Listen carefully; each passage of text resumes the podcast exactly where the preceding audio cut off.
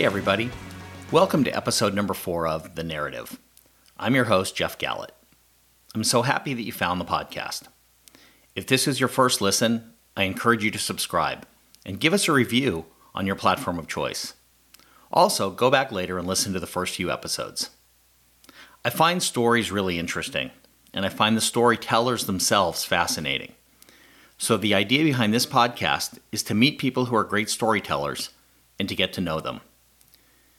Peter Wardell is a remarkable storyteller.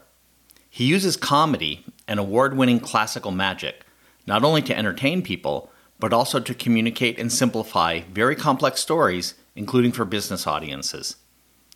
From doing street corner shows in London's Covent Garden to working on cruise ships, at trade shows, and across countless headliner performances, Peter has honed his craft to the level that he is the first performer in the 100 year history of the world famous Magic Circle to win both Stage Magician of the Year and Close Up Magician of the Year.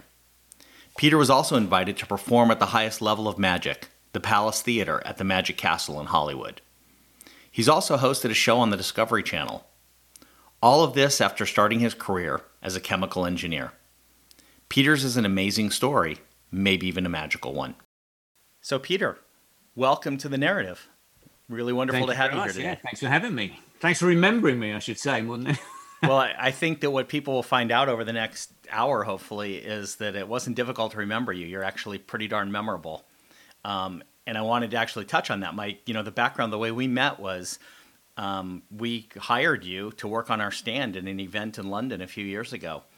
And uh, it was really remarkable because I was able to see firsthand, and not just in a single quick performance, but over a few days, how you were able to use illusion and sleight of hand and magic to engage with people and tell them a story. And it was funny because I told people while we were there, you actually understood our value proposition better than some of our own people did.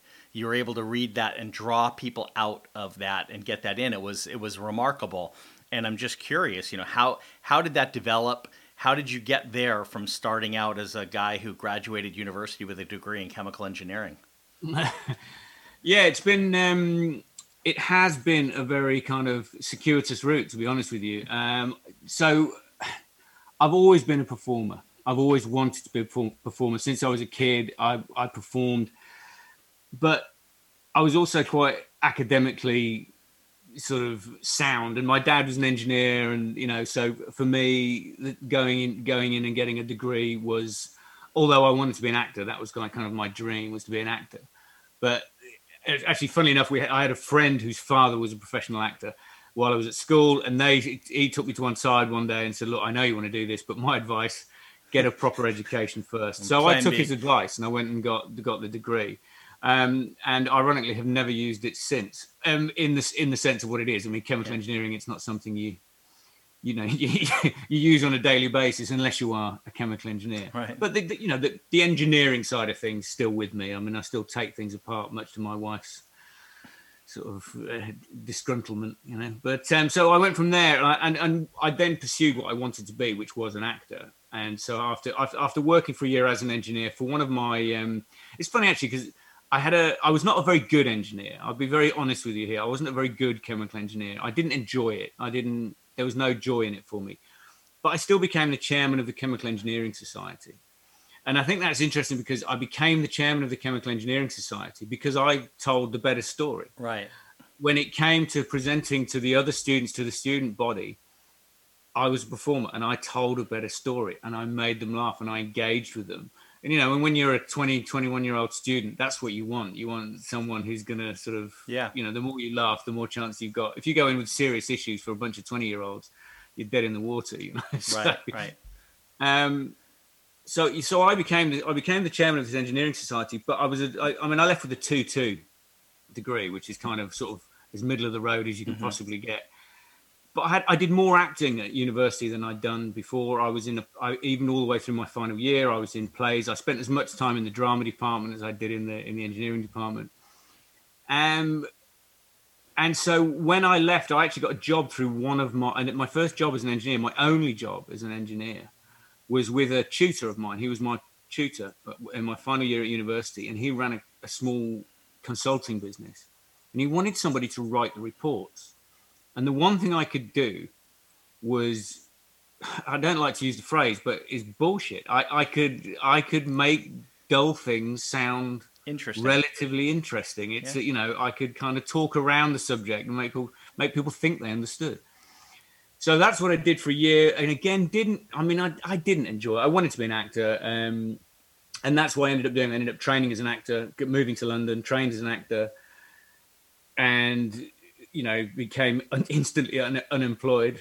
uh, and from then, from there, and this is kind of where it, it's, it's, you know, it switches. I then, as an unemployed actor, I first of all got a job in Harrods selling magic for the Christmas period, um, and through a series of events, ended up as a Covent Garden street performer, and and that's where I kind of my career as a performer really started to sort of change, because I did love it.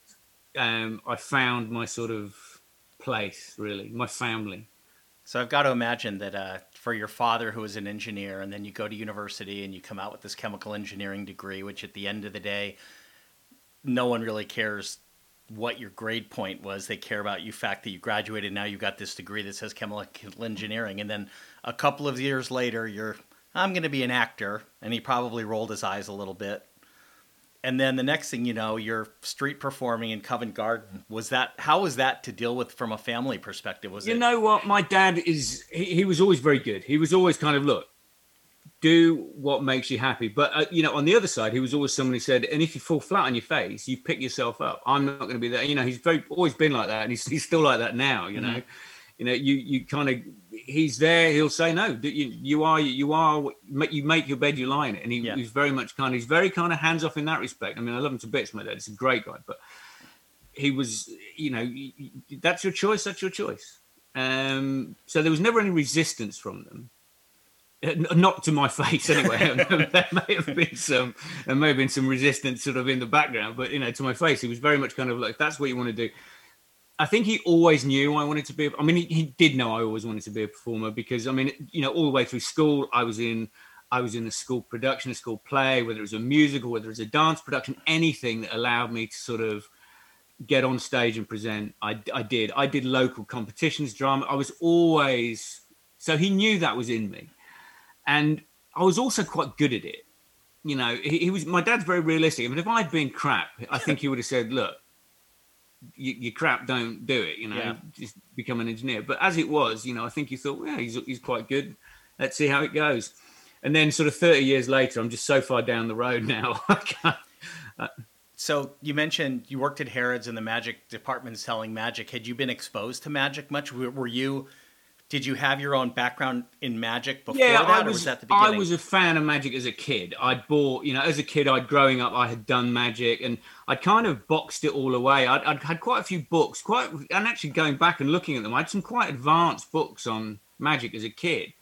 And you know, for my twelfth birthday, I got taken for a trip to London to see a magician called Paul Daniels in a show, and we went to a magic shop and I bought some, you know, some magic stuff, and I had it all still in a box.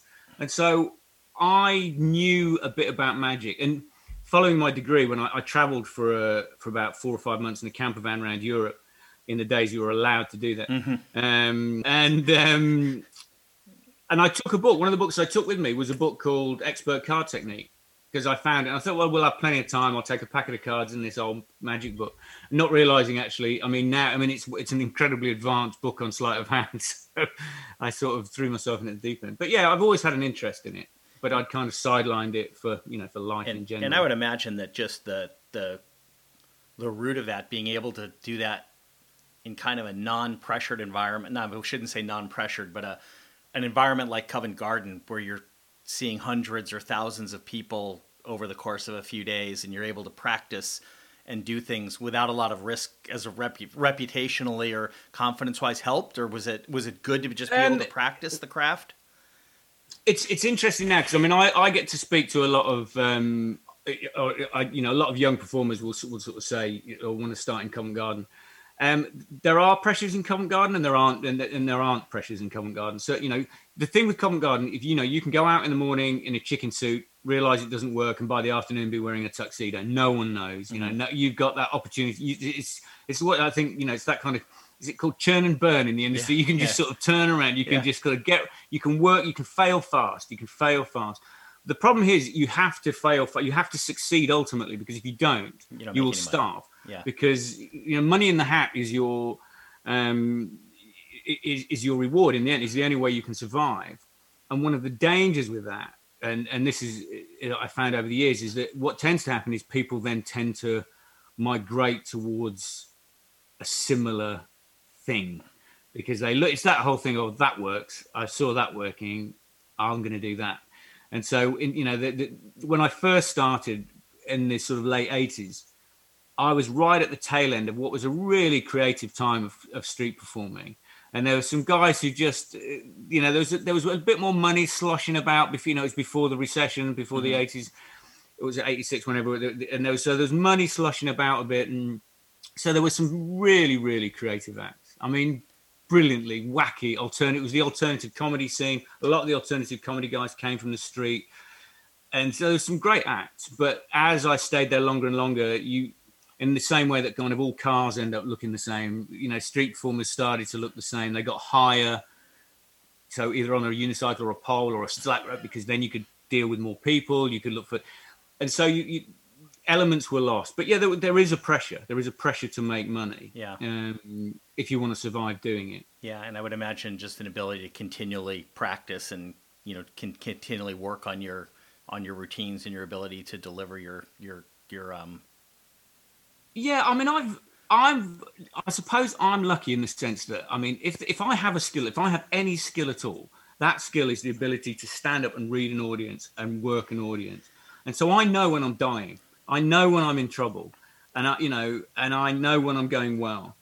Um, and so I didn't, I, I, I very rarely the one that, what you do in Covent Garden, you tended to practice while you did it.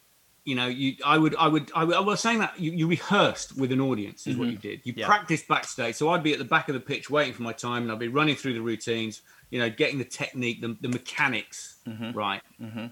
and then I'd rehearse in front of an audience.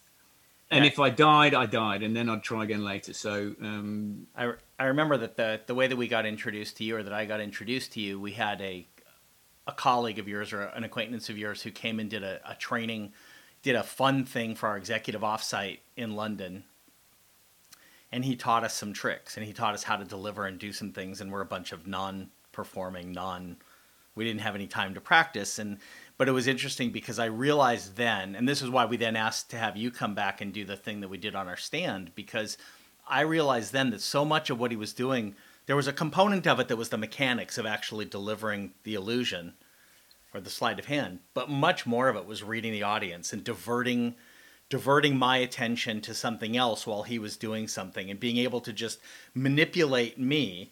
And I'm sitting there going I'm I just watched you do this to somebody else. I'm not going to let you manipulate me damn it you just manipulated me and it was just it was an interesting process because i always i just never viewed it through that prism i thought it was much more mechanical process than the psycho the psychological aspect of of performing in that way Yeah, I think I mean there's you know there's an expression I use a lot which is the trick is not the magic. You know, um, that's the that's the key thing with all of this is the trick is not the magic.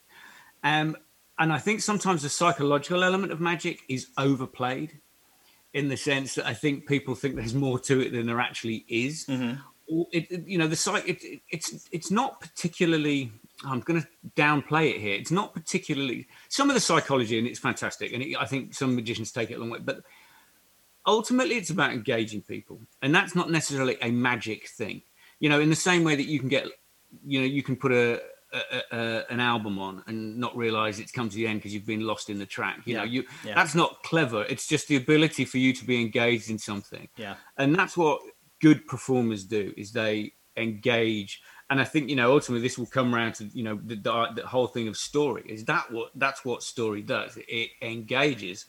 Um it's not a demonstration it's not a sort of a shopping list it's it's about engagement. And that's yeah and, and the psychology of that is really quite straightforward actually and and that's what I observed when I was watching you when we were working together over those few short days because the you would engage with people at a level it was you, maybe the icebreaker of having the engagement was the fact that you were drawing them in to observe some a trick but you actually were able to engage with them through that process. And I would think that that's a unique skill set. I think, you know, our concern, my concern was beforehand, we'll hire somebody and it's not any different than hiring the person who you know back in the day 30 years ago when you hired the leggy blonde and high heeled shoes to stand in your yeah. stand and draw people in. But that wasn't what this was because i think you took the effort to learn our story and quickly grab onto a piece of it. Our story was around this thing we were calling digital body language. So it tied into this ability to observe body language but i think you very rapidly grabbed onto that, but it was more the ability you utilize the tool to then draw somebody in, have a conversation with them as you were engaging with them, which was a really remarkable, um, unique thing. So I think there's probably performers out there that don't do that as well, and they're probably not as successful as you've been in doing that. Well, I think I mean I think what this comes back to this thing I was saying about being able to read an audience. So I mean, if you when I do trade show exhibition work for clients. You know, you you you present them, you know, up front with something. You say, I'm going to do this, this, and this, and here's my script, and this is what I will do, and it contains all your key lines. And yeah. And most of the time, I know that I won't do 90% of what I've told people I'm going to do because ultimately, what you rehearse in front of an audience. So the first two, three, four people I get on the first day, I will kind of go, no, this is it, this is too because st- it's all too sterile. Right, right. And so if I approach, this is when you're selling something to a to a company as a, as a performer, you kind of have to talk the corporate talk in right. order for them to have a little bit of faith in what you're going to do.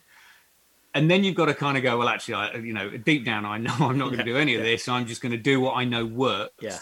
and you will be happy with that, you know, ultimately, because otherwise you're you're just buying another another salesman, you know, and you don't yeah. want that. You want someone who's going to actually it's dance with the audience a little bit and sort of play with them and it is a push and pull isn't it? And it you know it, and that's what kind of if i said right here's my script this is what i'm going to do it, it's I, i've never been able to do that. I've never been able to really sort of just stick to the here's your script this is what you're going to get. Yeah. So you've been performing and doing those kind of gigs as well as on stage gigs and i know you were doing a lot of cruise ship travel pieces and then yeah. 15 months ago, this ugly COVID thing hits.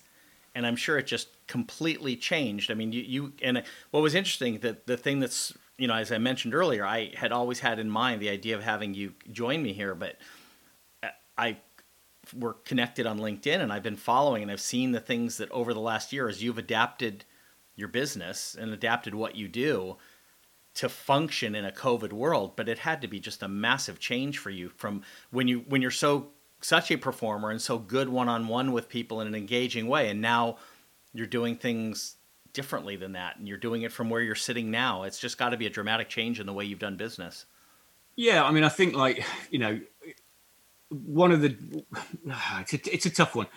So when so for me, what happened in, at the end of March 2020 I I was about 2020 was the best year I'd ever had in my diary. As a performer to be able to say on the 1st of January to be able to say I have a full diary which I did have I was booked solidly all the way through to December the 5th um and we'd moved house we you know it was and then on March I got off my last ship on March the 15th and then literally the following 3 weeks dump dump dump everything just fell over, and every single booking I had in the diary disappeared.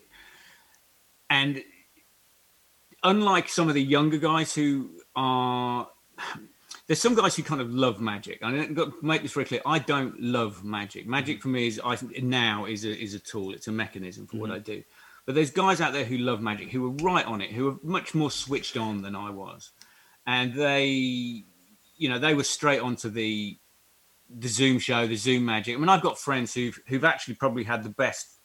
Well, I know for a fact have had the best 15 months in their careers. You know, they've made because it's you're no longer geographically limited. You can do 10 shows a day in 10 different countries. Yeah. You know, and that's what some of them were doing. Yeah. I was very very slow to respond. It's a little bit like turning around a tanker. You know, I was. I, I got hit by the. There was a degree of um, mourning, I suppose and you know that ultimate shock that and this denial and me saying it'll be fine by the summer it's going to be okay and you know it'll be yeah. fine it'll be fine and so i was i was quite slow to to, to make the change and but I did. I did make the change, and yeah, I moved. I moved online, and although that you know in no way compensated me for what I'd lost, it it was a really interesting um, exercise, creative exercise, because you are you are dealing. You're doing what I would normally do hands on with people. You're doing it over you know through a screen, and it's all very doable. Um, and I think one of the benefits was that people were so bored with being on Zoom mm-hmm. and so bored with looking at you know the, the, when someone actually came on who'd made an effort with their their scene, you know, yeah. that they set. And this is something I've talked to clients about since. You know, this idea you set the scene. You you you're now you're competing now with YouTube. You're competing with you know production value. So if you're looking at 26 beige boxes of people looking at people's noses because the camera angle's wrong, it, it's it's quite easy to stand out on Zoom. That's typical, right? We're all sitting here, you know, we're all looking at the inside of people's bedrooms or, or yeah. other rooms, and there's nothing to it. And so it all blurs together. And then I think when it comes to what you do, I had this conversation with with a friend of mine a couple weeks ago about how one thing that I've seen the pandemic change is the way like television production is done. There, there's no way a large television organization, news or sports, would have a guest on with this level of video quality.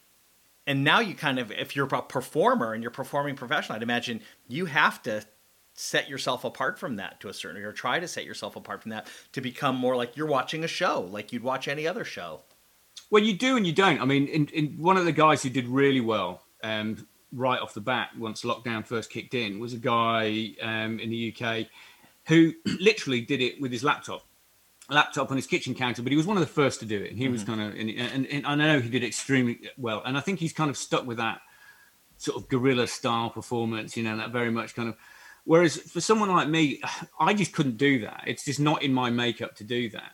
And so the fact that when we moved house, I hadn't done any Zoom shows before we moved, and then I, in the place we moved to, I, I have a studio office. Mm-hmm and you know, so I've made an effort. I've, I've painted the back wall. I've, you know, I've, I've made a set. I've got, I've always had studio lighting for stuff that I've done before. Mm-hmm. And so when I do it, I've made that effort. So you can do it's, you know, it's different ways of differentiating, isn't it? I mean, yeah.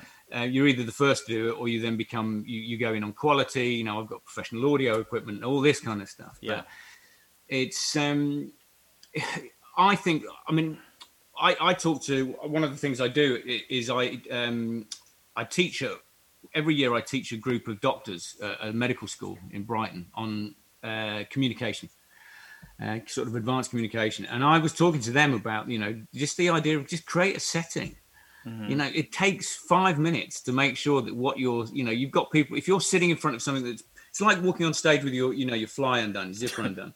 Yeah. If you've got something behind you that is more interesting than the topic you're talking about, then you're, you're, you're making it difficult for yourself. So yeah, so set the scene. I think is very important, um, and that's what I've tried to do. And you know, then you end up spending huge amounts of money on lenses that you, you kind of don't tell your wife about because it costs so much money. And um, but then it also, you know, how how did that affect? Because you were you were traveling a lot. I mean, you were on the road. I'm imagining those 300 and something days that you had scheduled in 2020 they weren't all in London. No, I was. Yeah, I was thinking 2020. I was due to be at home for maybe four weeks from March to through to December. I think I had four weeks at home. And the rest of the time I was away, which was going to be tough on the family. And you know, it, we, we, but we'd all kind of steeled ourselves for this for the for the experience because it's it's essential. Yeah, you know, it was essential to do. And in that respect, I've actually loved the pandemic. You know, I've been at home a lot um, well, I've been home the whole time. Yeah. Um, I've worked from home. I love working from home. I, lo- I actually really, really enjoy doing stuff online. I mean, I've still got stuff queued, lined up to do online, uh, more online performances to do, and I really enjoy them. Now, uh, I enjoy the fact that I can be sitting in front of the TV by nine o'clock at night with my family, watching, you know, Family Guy, and there you go. Rather than having to do a two and a half hour drive back from London, you know, so it, it's it's been great in that respect. Yeah, it's just obviously, yeah, as I said, it, it's kind of you're not it's being able to sort of compensate for the for the regularity of the work, which yeah, I, yeah. I, wasn't quick enough to sort of capture. Yeah, so I know that with um, speaking of Family Guy, that you also you don't just do magic, you also do comedy. I know you intersperse the two of them together into your performance, but the is the comedy something that comes really naturally to you as well, or is it or just is that you just have a sense of humor and you develop this ability to deliver your performances ingrained with comedy? yeah, it's weird because I'm probably the least funny person in my family because you know I've got I come from a sort of my family are all from the north, from the north of England. You know, so I've got uncles and, my brother. My brother is what I would describe as as a hairy-assed welder. I mean, he you know left school with no qualifications. He's a, he's a welder. He's a shop floor boy. I mean, he's doing extremely well now. He's, but it, we've always his the sense of humor in the family and the northern sense of humor is phenomenal. So you know, I've I've just kind of cultivated that really. Um, but I find it, I find not trying to be funny makes you funnier. I think it, I think one of the dangers people, you know, when people try to be funny, yeah. if you push funny, it's yeah. not funny. And you see that on TV, don't yeah. you? You see that even with well-known comedians who are having to churn out, you know, hours of material. When you push funny, it's not that funny. And yeah, there's an interesting thing. I, I just um, I was listening to a podcast the other day, and they were talking about comedy, and I guess there's been some comments lately from comedians like even Billy Crystal, Dave Chappelle made something that comedians right now are f- afraid. They're afraid to do new material because anything you do is so polarizing. No matter what it is, comedy, you know, comedy used to be so free. You could say whatever you wanted and it was just funny. And now anything you say, somebody will take a piece of it and twist it around and polarize it and divide, use it to divide. It's just so they're all they're these really these people who you would think have enough of a resume to be able to say I can kind of say something and people will realize I'm just being funny. Can't don't feel comfortable doing that right now, which is really I think sad, but Oh, it's, it's it's devastating, and I think I mean you've got to take you tip your hat to some of the guys who still do it. I mean you've got guys like Ricky Gervais who mm-hmm. basically says what he wants to say. Yeah. Um, I mean, as he says, he's rich enough to say it. You know, he yeah. doesn't he doesn't really care now. But but no, I mean, it, I social media's got an awful lot to you know to answer for really i mean because it you know back in back in the day you had an act that wasn't that, that you found offensive i mean there are acts that i you know from the northern comedy scene actually. I mean there were guys we had a guy called bernard manning here who i wouldn't watch. I mean i think he's deeply offensive. We got you know chubby brown or what i can't remember his name. Just guys i wouldn't watch. But that's the thing. I wouldn't watch them. Yeah. You know i wouldn't you buy the ability to change the channel. Yeah, or you know, I would, but you, so they're working to a room that is their room. Yeah, you know so that's and that's fine. I've got absolutely no problems with that. But it's so but what happens now isn't it is there in everybody's room now. Right. And that and, or someone will go oh did you see this? And then it just becomes extracted and extrapolated and and it, being a performer is really tough in that respect because everyone wants to cancel something now yeah. everyone's got an opinion um and it, it, Ricky Gervais is the guy to listen to talking about all this because he's got. I mean, his thing, you know, just because you're offended doesn't mean you're right you know, and I think that is people have been offended for centuries, right? And but it, it, whatever you know, I can say something which is inoffensive to one person, offensive to another. It's just because you're offended, you know. Don't worry about it too much, you know. Yeah, as long as I'm not coming to your house and stealing from you, and you know, it's remarkable uh, yeah, it's, how much. Tough. It's remarkable how much thinner our skin has gotten in the day since oh, social media. Maybe it's just because it's more in our face, but well, it's it's constant, isn't it? It's this constant. It's almost like you have to. If you can't, you know, I was always brought up with if you can't say something nice, don't say anything at all. Yeah. And now it's the kind of thing. If you can't just say something, you know, because everyone's everyone's desperate for um, sort of acknowledgement, and and it and there's some great quotes from people. You know, I'm, I'm trying to, you know, it's like it's like writing. It was the, the Ricky Gervais. I'm sorry to keep because yeah. I think because obviously he's the guy who's just said I would do what I want. It's he does this whole bit about guitar lessons, about putting up a sign saying, you know, if you want guitar lessons, and then someone tearing off the number and ringing you up and going, but I don't want guitar lessons. you know, you just go, um, and it's absolutely right. I mean, if you if you don't want guitar lessons, you don't get guitar lessons. You know, it's very easy to yeah, just as easy to turn off and to sort of ignore it. But the world is very polarized at the moment. I mean, you're in the states. I mean, you know, here in the UK. I mean, it's just it's quite it's very very sad actually. It's, yeah. I think it's really sad. Yeah, it is sad. Um, so when we first started talking about doing this, you mentioned that you're. Uh, I think you've taken some of the time that you've been able to be home and started ideating on creating a book or writing a book about something. What, where, how's that going? What, what direction are you planning on going with that? Well, um, I had a conversation with someone earlier this week about. Well, I'm the king of the unfinished project, but I do have. I have written. Um, I have my thirty-five thousand words written, so I have the first manuscript, and I have it. I've sent it out to um, to beta readers, but as with all of these things for me, it's now sitting in a in, in a box next to my desk, and I'll you know maybe I'll get round to it at some point. When I'm back on the ships, I'm hoping to sort of look into it, but it's it my thing thinking with it was was was the idea with it was how about engaging with people when you ha- when you're in a busy marketplace because that's what being a street performer always was you know you're stood in a busy marketplace. How do you stand out from a crowd? What are the things that make you stand out from the crowd? And what i've written is really just it's, it's i think I, i've written sort of a series of 500 word essays is what i've done. And i need to spend some time focusing on who it's actually for. Because the thing I can't do is is just add to the noise. You know, mm. I think it's very easy to publish a book and say I'm an author, you know, but it's I, I it, again, it's a little bit me like not wanting to do Zoom calls unless I had a nice set, unless I think unless I'm happy with the the quality of it and the and the content and the, the purpose. Unless it has a purpose, then I probably w- won't publish it. I will at some point, I think. And I don't really know who I've written the book for. Uh, and I think I need to get a better handle on that, you know. Um, and when I've done that, I'll, I'll be able to focus a bit more on, on, on putting it together. So you mentioned um, when you start cruising again, is there is there anything on the schedule? Are things starting? I know that here. Yeah, I've got. I mean, just... I've got dates booked in for October. Okay. Um, but saying that, the first one I had booked in for October has just cancelled. Hmm. So, but I still have. I mean, I, at the moment, I have seven weeks booked in for the end of the year.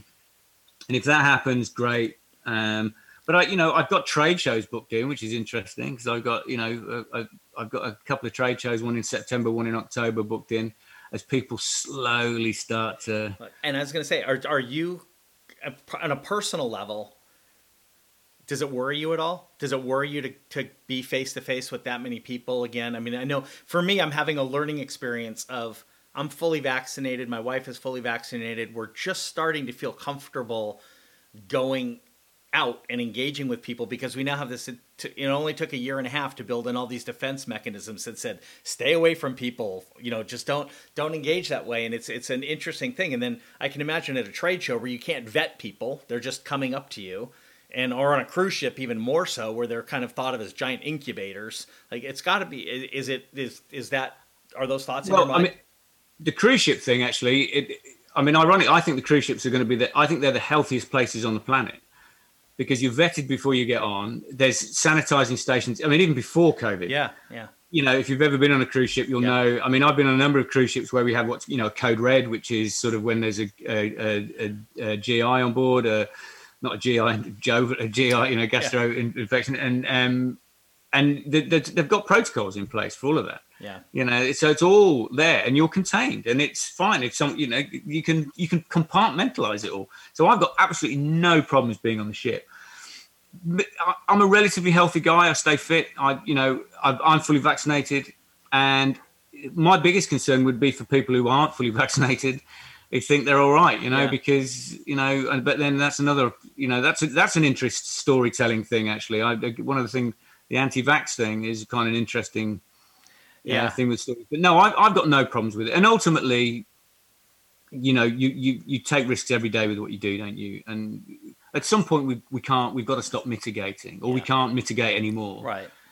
I, I mean, think... I'm about to fly on Friday. I'm due to fly to Portugal yeah.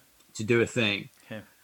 And in order to go to Portugal, which is ironically more difficult now for me anyway because of Brexit, but there's there's another story. Yeah. But um, I've you know I've got to have a PCR test tomorrow so that I can fly on Friday. When, I, I'm at the airport on Friday, I have to then take a lateral flow test so that when I fly home, I have a lateral flow because I'm coming back within 72 hours, so I can have a lateral. That's on record that I've had a lateral flow test, and then when I get home, I've got to have a PCR test within two days of arriving home. And I'm fully vaccinated, and you wear a mask, and the social distancing and all the events. Um, you know, I've not had a single COVID test in all of this. I've not had a single. I've not had to. Not, mm-hmm. And within the space of five days, I'm going to have three. And you don't. How to, much? You, you can't mitigate. You can only mitigate so far, I think, with these things. Right. And then after that, you've either got to say, look, we're not doing it, which I think is what's going to happen again here, Yeah. or you say, well, look, let we we we can do what we can, but at some point we've got to stop. We can't keep this going. I think it's interesting the uh, the, the point you made earlier about the anti-vax, and I think just in general. And I, I talked about this with another another guest. Um, just the I'm a you know at my heart I'm a marketing guy. I think at your heart, deep down inside, you're a marketing, storytelling, messaging guy disguised as a performer. but what I think one of the biggest failures, the biggest failures that I've seen from the whole response, the pandemic itself, and then the vaccination process, has been a failure of marketing. I just don't think we've done a good enough job as a society in marketing the dangers and the benefits. But, but isn't the this but, but isn't this why anti-vaxxers? I mean, it's funny because when I teach the doctor, when I go to the, this university to teach doctors, normally live, but you know, last year I did it live, but this year, one of the things I talk about is the anti-vaccination crowd. And obviously, I wasn't talking about COVID three years ago, but I was talking about anti-vaxxers. And the fact is, is, it's because they have a better story. You know, because you say to people, you, say to people, right, you take this vaccination, and well, and nothing will happen. Right. That's the point. You're saying you take the vaccination and nothing exciting, nothing interesting, nothing nothing will happen. You'll be fine. It's going to be nothing will change. right. Whereas the anti-vaxxers say, ah, you take that vaccine, my friend, and you're going to have Bill Gates is going to be banging on your door because he's really keen to know what you're doing, you know, or you know, it's a, it's an experimental thing, or it's this and that. So they have something which is much more emotive, and you know, to get into the storytelling element a bit more, the, the it's that's what the anti-vaccination. And that's what sort of certain elements of politics have. It's it's emotional, Yeah. and as soon as you make something emotional, and people feel like they're fighting for something, then it becomes more it, it- more engaging for them. Yeah. Because if you're fighting for something, then you feel like you're doing something positive. Whether it's I mean I mean positive in the sense of moving forward, not positive in the sense of better for everybody else. yeah. but yeah. Yeah. because clearly it isn't. But um, but yeah, so you're right. They haven't sort of you know the the, the vaccination team, and you know we've got the NHS here in the UK, and I, they've just done a an absolutely phenomenal job in spite of the British government. Um, but it's all you know they're literally saying just come and get the vaccine, and that's kind of the marketing, isn't it? Yeah. Come and get the yeah. vaccine. Yeah. Um, and I think what's dripped down through the last 15 months is people have started to realize actually we better get the vaccine because this, you know, Yeah, I mean, you, you mentioned the cruise industry um, or cruises, and you know, here I'm currently at. I have a house in Florida, which is where I currently am, and you know, an awful lot of cruises happen out of the state of Florida, not the part that we're in, but you know, the Miami, Fort Lauderdale, Orlando area. There's three or four different ports, and um, Royal Caribbean, who's the biggest, they've mandated. They say they're only going to sail if people are proof of vaccination. You have to be vaccinated to get on board one of their ships. Well, the state of Florida just passed legislation that says, no, that's an unfair business practice. That's Yeah. discriminatory. So you can't do that. You can't sail from here if that's going to. So now there's this political battle going on. Whereas I look at it and think, it's things like that that are the kinds of marketing angles that could help somebody. If somebody said, look, if you want to go on a cruise, there's only one way you can do it, which is go get vaccinated. So there's a public Yeah, health I'm- benefit, but there's an individual benefit to you who just wants to go drink in the Caribbean. yeah, I mean, it's, you know, the whole, I mean, I know, I mean, I've sort of kept, you know, seeing the Florida thing and, I, you know, it, it's, um, but, you know, I, tra- I travel to Africa pretty much once or twice a year on the cruises. I've got a yellow fever certificate in my passport, which I've had, mm-hmm. you know, for the last five years. Yeah. With if I don't have that, I'm not going into. You know, I'm not going in. It's, it, I, I don't. Under, I genuinely do not understand the problem. Yeah. Uh, but the problem, and I do understand the problem. The problem is, is that people have been told that this is discriminatory, and it's not discriminatory. It's it's a way of saying, you know, it's like you, you go into a restaurant, and someone says put a shirt on. You go, oh, I'll put a shirt on. Yeah. That's not discriminatory. That's just put a shirt on. Yeah. You know, it's it's if you don't want to take. I mean, this is the thing. If you don't want it, don't take it. Right. Bottom line, don't want it, don't take it. But don't tell me I can't take it, and don't tell me I'm wrong for you. Tell it, you know, for taking it. Just Yeah. don't take it. Yeah. Don't take it and go back and just don't go anywhere Right.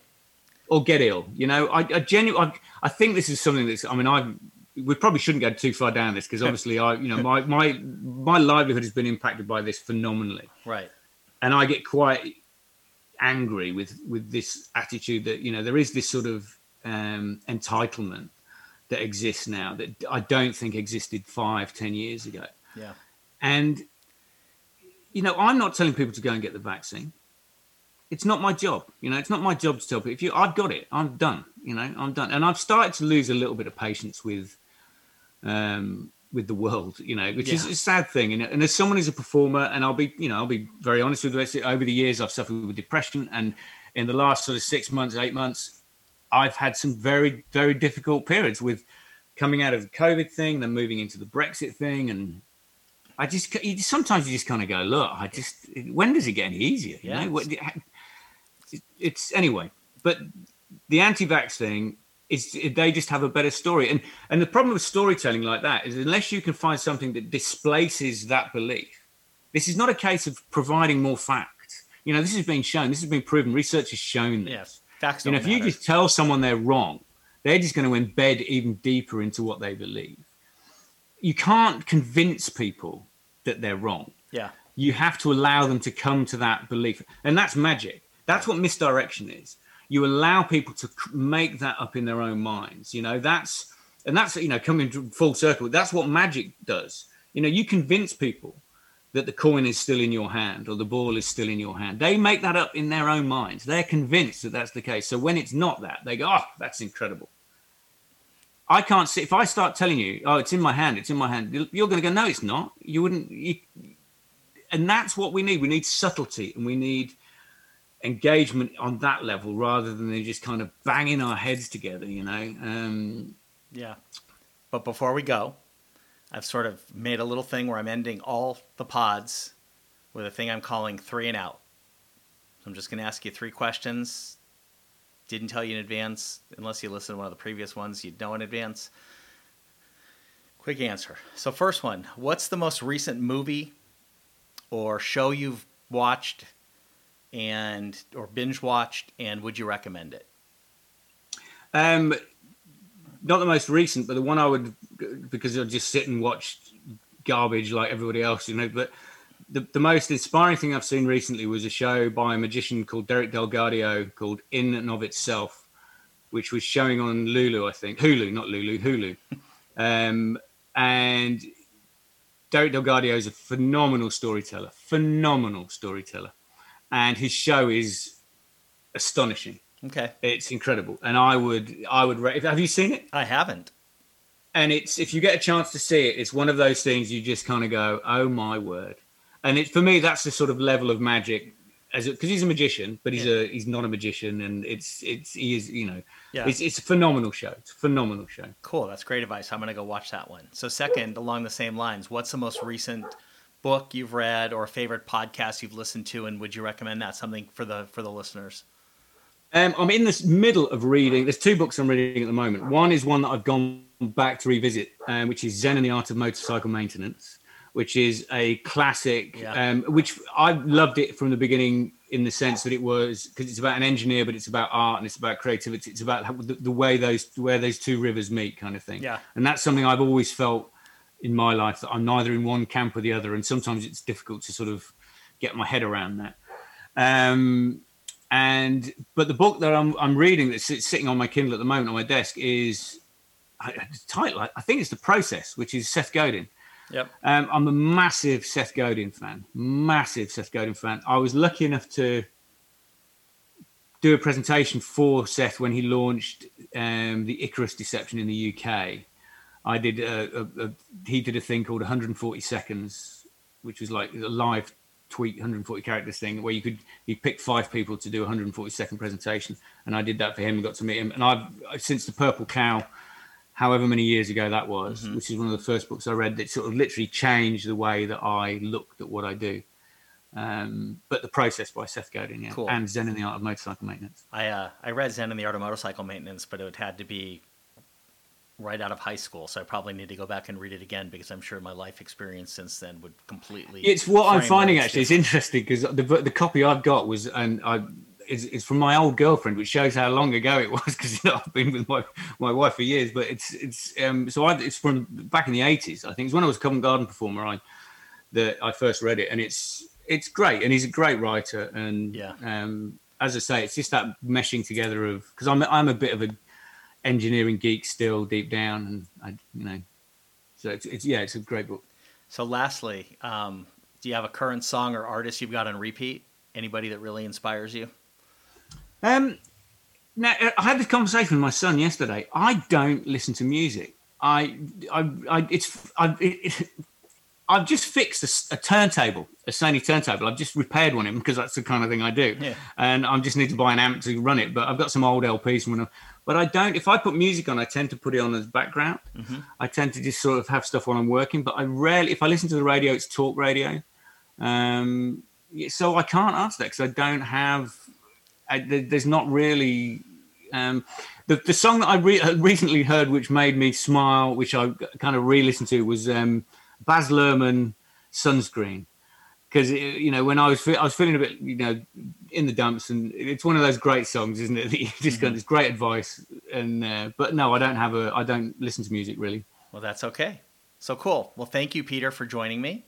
Um, appreciate it and hopefully we'll catch up again. Thanks for having me and uh, best of luck with your endeavors and thank the you. podcast. thank you. You okay. as well Thanks for listening to today's episode of The Narrative. Your feedback is always welcomed, as are your shares and, of course, your reviews. Please subscribe and review The Narrative on your podcast platform of choice, including Apple Podcasts, Spotify, and Google Podcasts.